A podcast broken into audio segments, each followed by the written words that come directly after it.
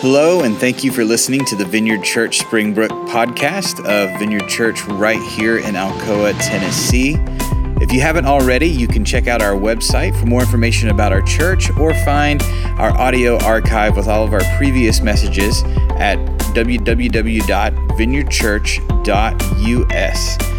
You can also subscribe on Apple or Google Podcasts. Now, let's hear this week's message. Our scripture reading this morning is found in the book of Isaiah, chapter 58, verses 8 through 12. Then your salvation will come like the dawn, and your wounds will quickly heal. Your godliness will lead you forward, and the glory of the Lord will protect you from behind. Then, when you call, the Lord will answer, Yes, I'm here, he will quickly reply. Remove the heavy yoke of oppression. Stop pointing your fingers and spreading vicious rumors. Feed the hungry and help those in trouble. Then your light will shine out from the darkness, and the darkness around you will be as bright as noon. The Lord will guide you continually, giving you water when you're dry and restoring your strength. You will be like a well watered garden, like an ever flowing spring. Some of you will rebuild the deserted ruins of your cities. Then you will be known as a rebuilder of walls and restorer of homes. The word of the Lord. Thanks be to God.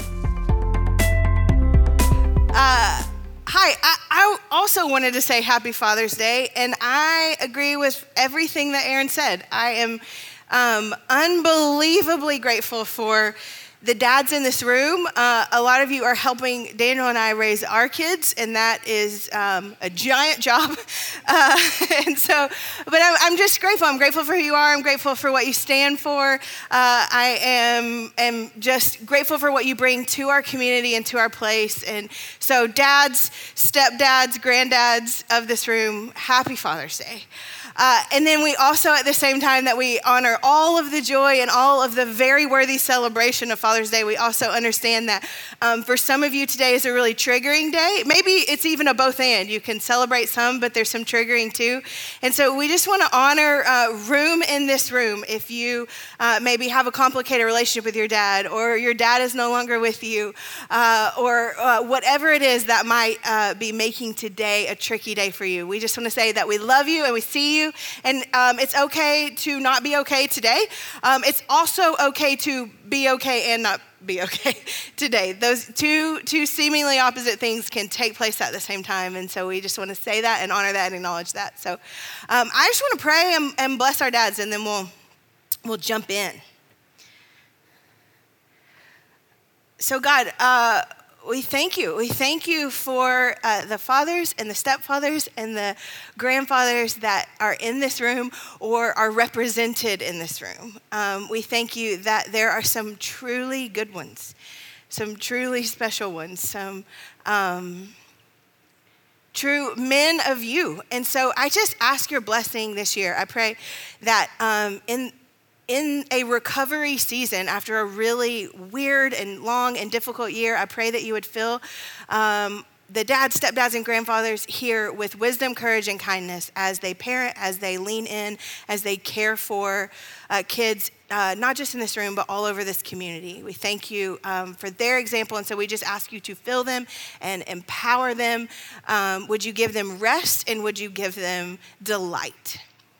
Uh, and then also for today, we just pray uh, that you would come, that your spirit would be here with us, that you would blow through this room like a mighty wind um, of your spirit, but also like literally as a wind because it's hot. So that'd be great. Uh, in your name we pray. Uh, amen. Okay, so uh, this is our last week uh, in a series called Spirit Filled Life. I have had so much fun. I hope you've had so much fun. I hope you have been, uh, I hope you've learned something. I hope something has like confused you and, and kind of ruffled your feathers a little bit. That'd be a good thing. Um, but so I'm a little sad to see it go. But so I just kind of want to walk us through very quickly the last few weeks where we've been. Um, we've talked about how the Spirit, from the first moments of the Holy Spirit, that the first thing the Spirit does is bring order into chaos.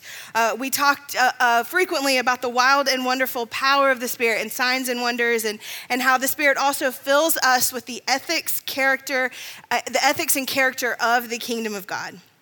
And so this week we're going to talk about one last thing. Um, uh, I, I want to say I saved the best for last, but I want to. I guess the most honest answer is I saved the most personal for last because it took me five weeks to get the courage to talk about uh, today. So um, uh, for me, uh, it's a really simple idea about the Spirit of God, but a really revolutionary thing in my life that I have uh, woken up to just in the last few years of the Holy Spirit. So. Uh, to set that up, I want to talk to you about something that is, I think is really fascinating. I've talked about it before, uh, but I love it. So, a few years ago, um, uh, Daniel and I and some friends were having dinner um, and our friend Brad started talking about trees. And um, he does this a lot, if you know Brad. Uh, he's, I, I, consider him a spokesperson for nature. Um, just in general, I've more than once called him the Lorax because he quite literally speaks for the trees. Um, and so uh, it, it's true. One, side note, he stopped by our house one day and told us, uh, he, we were just talking, he was like, hey, that tree in your front yard's about to fall over, you should cut it down. And um, we were like, oh, okay, how do you know? And I, I legitimate, he answered, I can hear it. And it was like, you know what happened a week later? The tree fell. I'm not kidding, it split. I don't know if he like came and pushed it over. I don't know what happened, but he heard it and it fell over. Okay, so so this is Brad. So Brad, he's talking about this. Uh, he's talking about trees, and he's telling us about this new like amazing scientific discovery that he'd been learning about. And it's the idea that trees uh, don't just talk to him; they also talk to each other. Um, and this is so fascinating. If you want more information about this, there's a TED talk by this Canadian hippie named Suzanne Simard, S I M A R D. If you want to write that down. It is so good, and she is worth the trip. So um, she kind of led the charge on research about this idea. So, a quick science lesson. Uh, in the forest, trees, uh, particularly the biggest trees, have access to sunlight. Uh, which through photosynthesis creates uh, more sugar than the biggest trees actually need for survival. And so, uh, underneath the forest floor, there are these, there, there's fungi that lives all beneath the floor of the forest. Uh, and their bodies, these fungi, are made out of these long threads, like tentacle things called mycelium like long, long tentacles. Uh, and these long tentacles, they attach themselves uh, to the root of a tree. And the mycelium tentacles, uh, they absorb the excess sugar that comes through photosynthesis, especially in the biggest trees. And then these uh, nice little mycelium, they take the nutrients from the tree that has too much and uh, they, they, they spread it out all amongst the soil and to the other trees. And what happens is it becomes an interconnected, uh, symbiotic relationship between the mycelium and the root system of all the trees in the forest. And so, this uh, root system, this uh, ground cover that is underneath the ground, uh, the science term for it is mycorrhiza. Can you say that? Mycorrhiza. Very good job. Um, and mycorrhiza literally means fungus root, if you want to name your kid that. Um, uh, but this system, uh, this relationship, the mycorrhiza, uh, is always working underneath the surface. We don't always see it. Uh, we don't always know that it's going on, but it is always working underground. Uh, the mycelium are always taking nutrients when there's an overload, and they're always distributing them uh, across the forest through this mycorrhiza. It connects uh, all of the trees to one another, all in the forest. Uh, and the mycorrhiza system, it connects the trees so that they can share nutrients like I talked about, but also so that they can share warning symbol, uh, warning signals uh, between one another. There's uh, uh, too much rain. There's not enough rain. Any sort of thing that a tree might need to be warned about, the mycorrhiza takes care of getting that message all throughout. And this is the super fascinating part to me if you're still hanging on to my nerd fest. Um, the mycorrhiza doesn't just connect the same kind of tree to the same kind of tree. Uh, it, it connects any kind of tree. Beneath the floor of the forest is an interconnected web that, that all kinds of trees share. They all share nutrients. They all share warning sim, uh, signals, not just the same species. Uh, a fir tree can let a pine tree know that danger is coming and it needs to build up its defenses. A, a pine tree can share carbon nutrients with a maple or any other kind of tree. Uh, the mycorrhiza is always working underneath uh, to protect, uh, to alarm, to nourish, and to call out what's wrong. Uh, Suzanne Simard in her TED Talk says that it is the work of the mycorrhiza that makes, for- makes a forest resilient. That the health of the mycorrhiza is what creates health and resiliency in any kind of forest because uh, it connects the forest. It connects all the trees to each other. Uh, at the risk of sounding absurd, I really believe that the work of the Spirit of God is very similar to the mycorrhiza in the forest because the Spirit is doing much of the same thing. It is always working to connect and empower the followers of Jesus, to protect us, to nourish us, to alarm us, to connect us to each other. And when we access these things uh, from the Spirit, connection and nourishment and protection and empowerment, uh, we wake up to a deeper and deeper way that the Spirit moves in us and in the world. We wake up to a different sense of resiliency. Uh, connection, uh, connection and community, they are spirit work. They, uh, uh th- that's the spirit working in the church. Psalm 68 says that God has put the lonely into families connection and community are spirit work. The work of, uh, uh, of, of, of, community and connection is why we do things here to try to enable that. We, we pass the peace every week because we believe in connection, that it's spirit work. We do dinner together once a month. We rent the Springbrook pool uh, so that you can see your pe- preacher in a bathing suit for connection. I'm just kidding. I've, I have, I, you don't know how often I sit at a red light and die laughing at the idea of a preacher in a bathing suit. And it's even funnier when it's a girl because like, you're supposed to. Anyway, that's, that's not has nothing to do with this. I'm not wearing my bathing suit next week. Okay, but we do things like this. We we we we create things in order to build connection because we believe it's spirit work, and we are all about making room for the spirit uh, to move. We believe in accessing the connection and community that comes from the spirit. And not just connection. Uh, the Spirit, like mycorrhiza, is always doing the work of nurture and the work of warning, protection and alarm. Or the Bible words for this are comfort and conviction. Uh, a few years ago, my therapist told me if I'm looking for evidence of the work of the Spirit in someone's life uh, and in someone's heart, look for these two things comfort and conviction. Her exact phrase was, You can fake the fruit of the Spirit. Anybody can be kind, but not anyone can be comforted, and not anyone can be convicted. Uh, I, I, I think there's some truth to that. Few, uh, uh, we've been looking at the book of John uh, quite a bit over the last few weeks as we talk about Jesus describing what the Holy Spirit's like. And um, it's almost like he's telling to the disciples, here's what you can expect uh, from the Spirit. In John 14, Jesus tells his disciple that the Spirit fills us with comfort. And then a few chapters later, in chapter 16, he says the Spirit brings conviction of righteousness. Jesus says comfort and conviction are divine work holy work, spirit work. And if you have much experience with either of these two things, I think you might agree. Uh, for example, I know that conviction is spirit work because I hate talking about it and I hate thinking about it.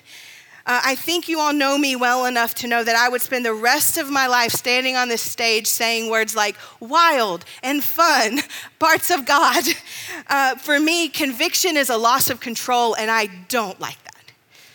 So, just to get on the same page, uh, here, we need to define conviction. I think um, there's lots of definitions flowing around, especially in the church. Um, so here's this. My favorite definition of conviction is this uh, conviction is agreeing with God about what happened. So it's not always a bad thing, but it's agreeing with God about what happened. Or another way to say it is to look at a situation with God's eyes.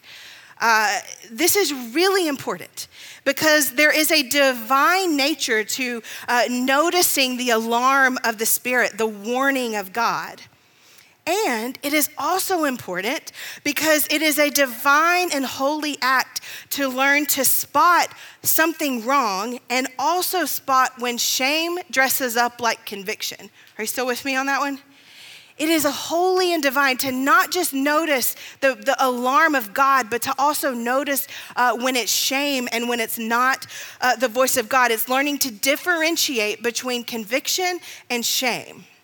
Agreeing with God about what happened means seeing things truthfully for how they are, but it will never include shame. God simply doesn't have a shame voice. The Spirit speaks with conviction and without shame. Uh, at the risk of oversimplifying shame, shame says, I am bad, where conviction says, that was bad.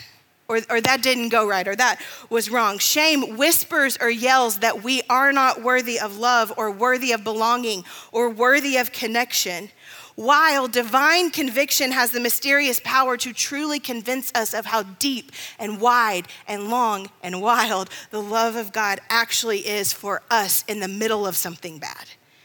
Shame, shame throws a very wide net. I'm bad. Last week was bad. I'm always bad. Shame is a wide net where conviction is laser focused, it's targeted, it's specific.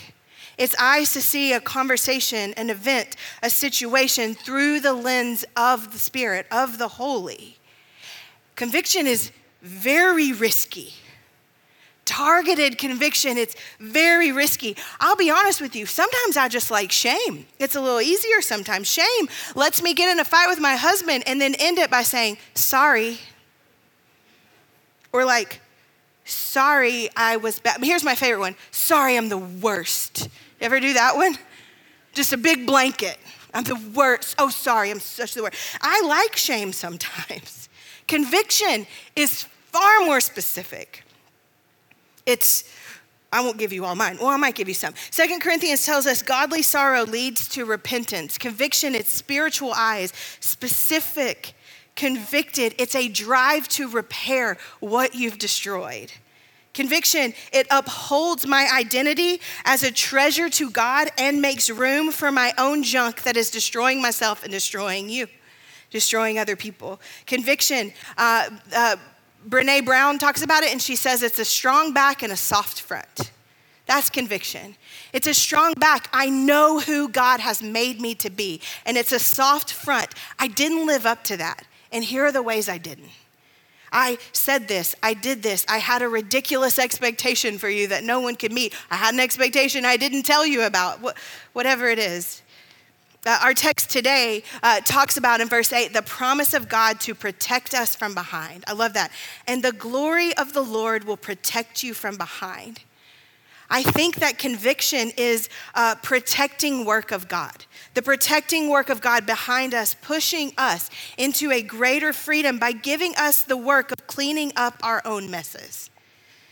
It's what leads uh, to verse 9. It is the way oppression is lifted from us. It's the evidence that God is here working in us, that the Spirit is here working inside me in my actual life and in my actual relationships. I know that conviction is Spirit work because if I'm honest with you, left to my own devices, I don't have it. I just don't. Without a holy and divine work of conviction in me, I don't have contrition. I don't have repentance. You might. I have, I have shame. I can feel guilty. I can feel shameful about things, but without conviction of the Spirit, I have rationalizing, I have minimizing, I have spiritualizing, I have justifying. That's my very favorite one. I love to justify why I'm not actually wrong and really it was your fault. My parents told me I should be a lawyer when I grow up, but I feel like preacher is very similar in this. That's what I have. I have these things. Uh, last week, I was uh, finishing up this sermon actually at my parents' house, and um, I, I, don't know how your parents are, uh, but my parents are a really safe place for me. Um, I, it, when you one of the things I didn't expect is when you become the pastor, you have to find people to pastor you where you're like, can I pastor confidentiality you on this? Um, and so that, that that's a, a, safe place for me. And, um, and so I had had this experience that morning with a person that's uh, really someone who can be very frustrating for me. Uh, and I was telling them about it. And, and I was telling them about this situation that happened that morning. And then that led me to tell them about another one another situation, another situation, another situation. And I just kept going on these situations, and it felt so good. And just like get it all out there. It felt so good. And I got in my car, headed home, and conviction hit me in a second. Just like turned the car on and it hit, and the Holy Spirit spoke to my spirit and said, You're holding a list of offenses against that person. Like you got a whole list. And it's true. I, I, I was, I am, I didn't speak with honor, I spoke as an offended person. And then immediately, I started justifying it in my mind. And I'm like, but God, that person can be really offensive. Of course, I'm offended. They're offensive. And that's true. Some of the experiences are really offensive. Uh, but with a great mercy and no shame, the Holy Spirit held me to honor instead of offense reminding me in a very gentle but very targeted way that it is far more honoring to talk to someone you love about how they hurt your feelings than to talk about someone you love to someone else you love about how they hurt your feelings. Right? Conviction, I know it is God's Spirit because I just don't get there on my own. I don't. Okay, let's talk about comfort. Uh, comfort and nurture of the Spirit. I think this is also divine work. Holy, holy, holy work. Comfort of the Spirit looks all kinds of ways. Uh, I think uh, in our passage today, I think comfort of the Spirit is also a way that verse 8 plays out. I also think comfort is the glory of the Lord protecting us from behind. It's that strong back coming in behind us. Verse 11 the Lord will guide you continually, giving you water when you're dry, restoring your strength. Comfort can be water when we're dry, uh, restoration of our strength. Uh, like I said in John 14, Jesus calls the Holy Spirit the Comforter. He says, The Comforter will come and will abide with you forever. Jesus, talking about the Holy Spirit, says the Holy Spirit will come in the form of comfort, and comfort will come in the form of presence. The withness of the Spirit of God with us, a presence that does not leave us when everyone else does, a presence that chases after us, protecting us from behind all along the way. The Spirit is always offering presence and peace and a great love in all of the nooks and crannies in our life where it makes no sense for there to be peace or for there to be great love. Uh, here's an example in my own life. Uh, if you know me well, you, have heard it, but I will never stop telling this story. Uh, so, um, Camel and Graham are my 13 year olds, and they were born uh, nine weeks early, and, and it was crazy. Uh, you, you know that something's wrong with your kid when there's like 30 people in the operating room to, to help them be born into the world. And it was like, but I don't think it hit us, but so they're, they're born. I go to this other room and um, I say, when do, I didn't even get to see them. Like they flash them by and then they take them away. And, um, and I ask a nurse, when, when will they get to come home? This is September. And she says, maybe by Christmas. And if you've ever had a baby and someone tells you you get to have that baby months and months down the road, that is a bad day for a mama. Um, and, and so we, I, I don't get to see him for a long time. Daniel gets to go meet him. I'm not allowed to go see him until I can feel my feet, which I, of course, lie about. And weekend at Bernie's my way into the NICU um, so that I can see these boys. And I see them, and they're so cute, and they're so tiny, and they're so scary because they got tubes everywhere. They got all the tubes, and they're coming out of everything. And, and it takes me a full 24 hours before I can work up the courage to look at a nurse and say, Are they gonna live? And I finally do. Saturday night, I look at our nurse, Kelly, and I say, Kelly, are they gonna live? And her words are this I don't know. You ever heard that? I don't know. Now, my dad says this even the skinniest pancake has two sides. What I didn't know is Kelly, the night before her first time as a NICU nurse, had lost her first baby who was perfectly healthy and unexpectedly passed away the night before. And so she has a mom looking at her saying, Will this baby live? And she says, I don't know because she doesn't know. But she says that to a mama, and that answer to me was no. No. And so I go back to my room, and it takes a while for it to process.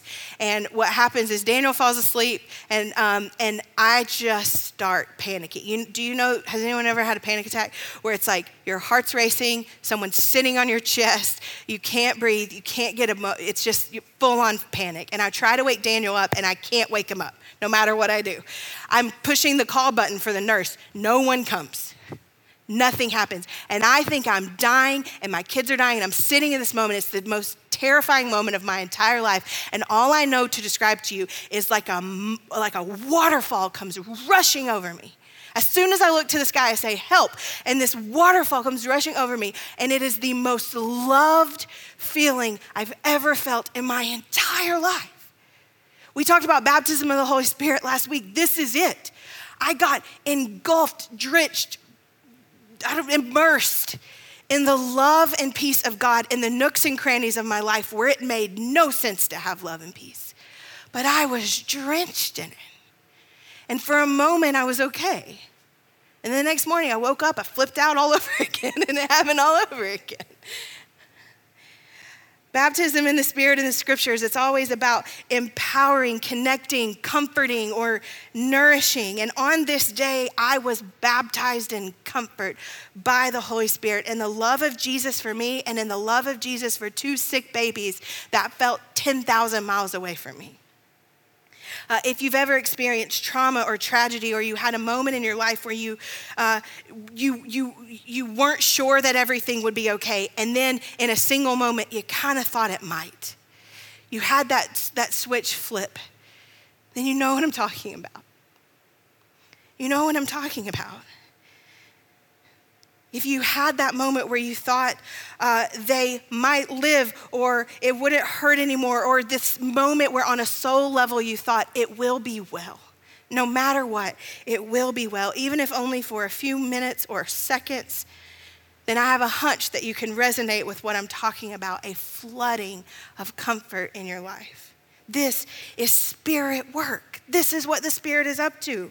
Uh, Paul in his letters calls it peace that passes what we're able to understand. The comfort of the Spirit is a drenching of God's peace and a drenching of God's love and mercy on us and in us that quenches thirst and restores strength and empowers us back to life, even if only for a second, often when it makes zero sense. It's what we read last week from Barbara Brown Taylor. Uh, spirit work is when two plus two doesn't equal four, but five, and that makes no sense. It's a breath of God filling our lungs, allowing us to exhale, uh, and then or allowing us to inhale and then exhale that same breath back into the world. And here's the tricky thing about comfort it's something we have very little control over. It's spirit work. Spirit work doesn't let us control very much of it, uh, but it is something that the Spirit is always offering, always in the business of. Uh, I like to picture it like the Spirit is pouring water over us, and I'm standing below it with an umbrella. And it's like the only control I have is just to move the umbrella and let the water come gushing down. That, that's all the control we have. Comfort is it, it is as accessible as breathing, as recognizing, as moving the umbrella, as opening up a closed fist. And a spirit filled life means a continual bucket of comfort that will never run out, is being dumped on your heads all day long, every single day, no matter the circumstances. And I think if we uh, learned to access more of the comfort of the Spirit, it would change us.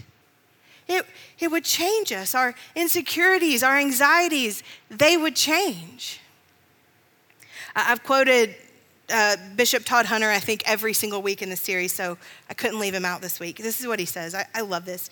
He says, The Holy Spirit is the animating, energizing power for a life of cooperating with God. He brings us to life.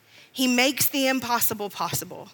His power working in us makes our lives both dynamically effective and peacefully relaxed. Working alongside the Spirit, there is never a reason for us to panic, freak out, or take things into our own hands. Comfort is divine work, it is a letting go Working alongside the Spirit, a spirit filled life means learning how uh, to open our hands to the work of the Spirit all around us and inside of us.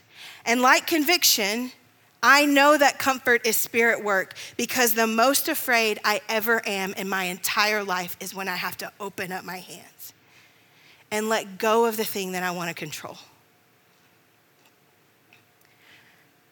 So here's what I want to do. Uh, every week, we take a breath in our service. We call it Selah. Uh, breath has a whole new meaning for us over the last few weeks. Um, and so, what I want to do is, I want to take a minute and I want to breathe this in, literally and figuratively. Um, I just want to sit. I, I think, I said it earlier, way too much went wrong this morning for the Spirit not to be moving in this room.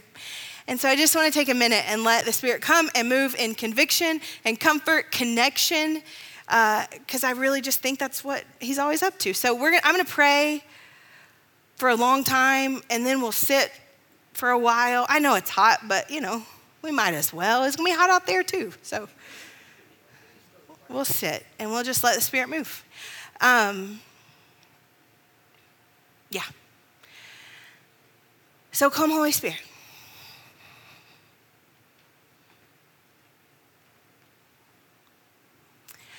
Uh, I ask you in these moments, would you wake us up to connection? Maybe for some of us, it is opening our eyes and looking around this room and longing for more or appreciating what is. Will you bring to our minds uh, memories of how your people have been your comfort to us in darkness when things didn't make sense? Will you remind us that we are not just connected to you, but connected to each other?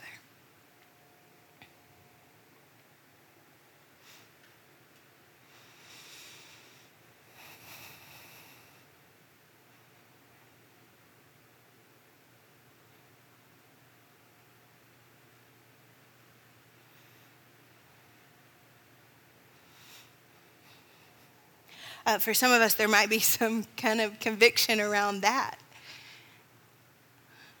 And so uh, we just ask for the courage to let you um, have access to the inner parts of us. So, God, we ask for a moment, as scary as it is, we ask for a moment of conviction. Will you give us the courage uh, to look inside our own lives, to mine our own depths with you alongside? And will you give us the courage to hear your voice as you um, kind of put spotlights on things that are actively destroying us or actively destroying the people around us? Will you give us the discernment to know what is your voice and what is shame? And will you give us the uh, gumption to fight against shame and the courage to listen to you?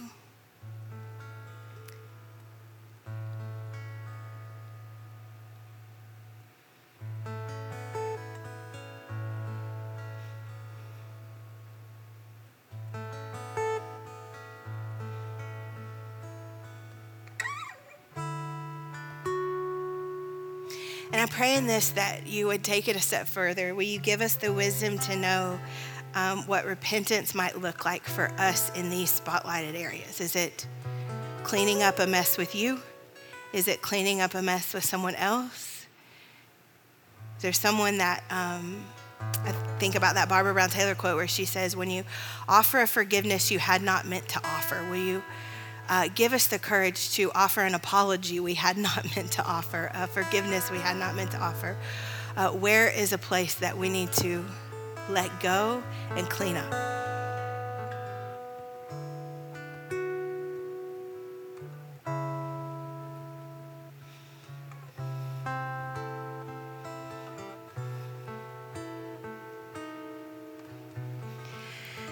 And God, will you let your comfort fall on us in this moment?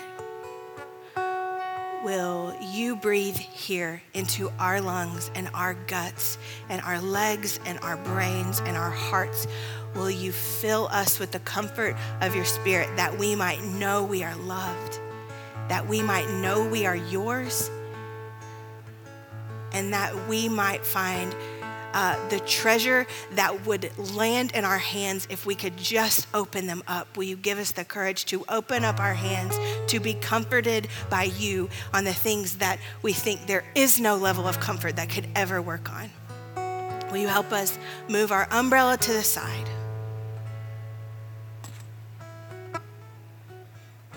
Come, Holy Spirit.